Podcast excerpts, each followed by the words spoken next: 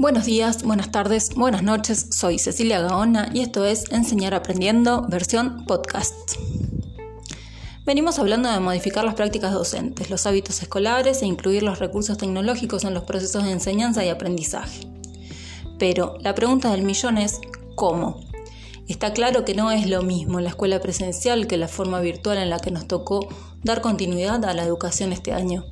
Sin embargo, las diferencias entre quienes quisieron darle sentido a los aprendizajes, buscándole la vuelta para que sea significativo para los alumnos, los padres e inclusive para ellos mismos como docentes, son notorias.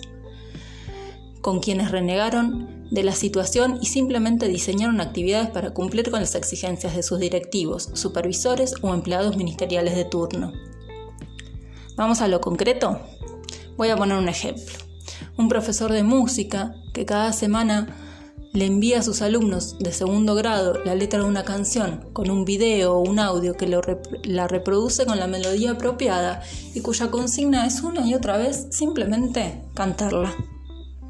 No pude evitar preguntarme, ¿cantar es el único contenido que se imparte en música de segundo grado?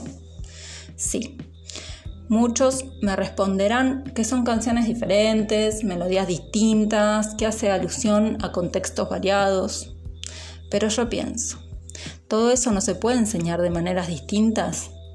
Porque para el nene que no le gusta cantar, a la tercera canción se convierte en una tortura. Entonces, seguro te estás preguntando, ¿y qué haría? O, a ver, chica inteligente, ¿qué se te ocurre? no sé si soy muy inteligente o tengo las mejores ideas. Pero la verdad es que se me ocurren millones de alternativas, no solo para variar las actividades, sino también para incluir los recursos tecnológicos, que es lo que nos ocupa en este podcast. Por ejemplo, improvisar un instrumento con un objeto de la casa y grabar un video. Inventar un ritmo y compartirlo en un Padlet a ver quién lo puede replicar. En un Jamboard compartir una frase para una canción colaborativa o que la graben en un audio y luego compaginarla uniendo todas las producciones. No sé, creo que solo se trata de darle un significado a los aprendizajes que queremos lograr.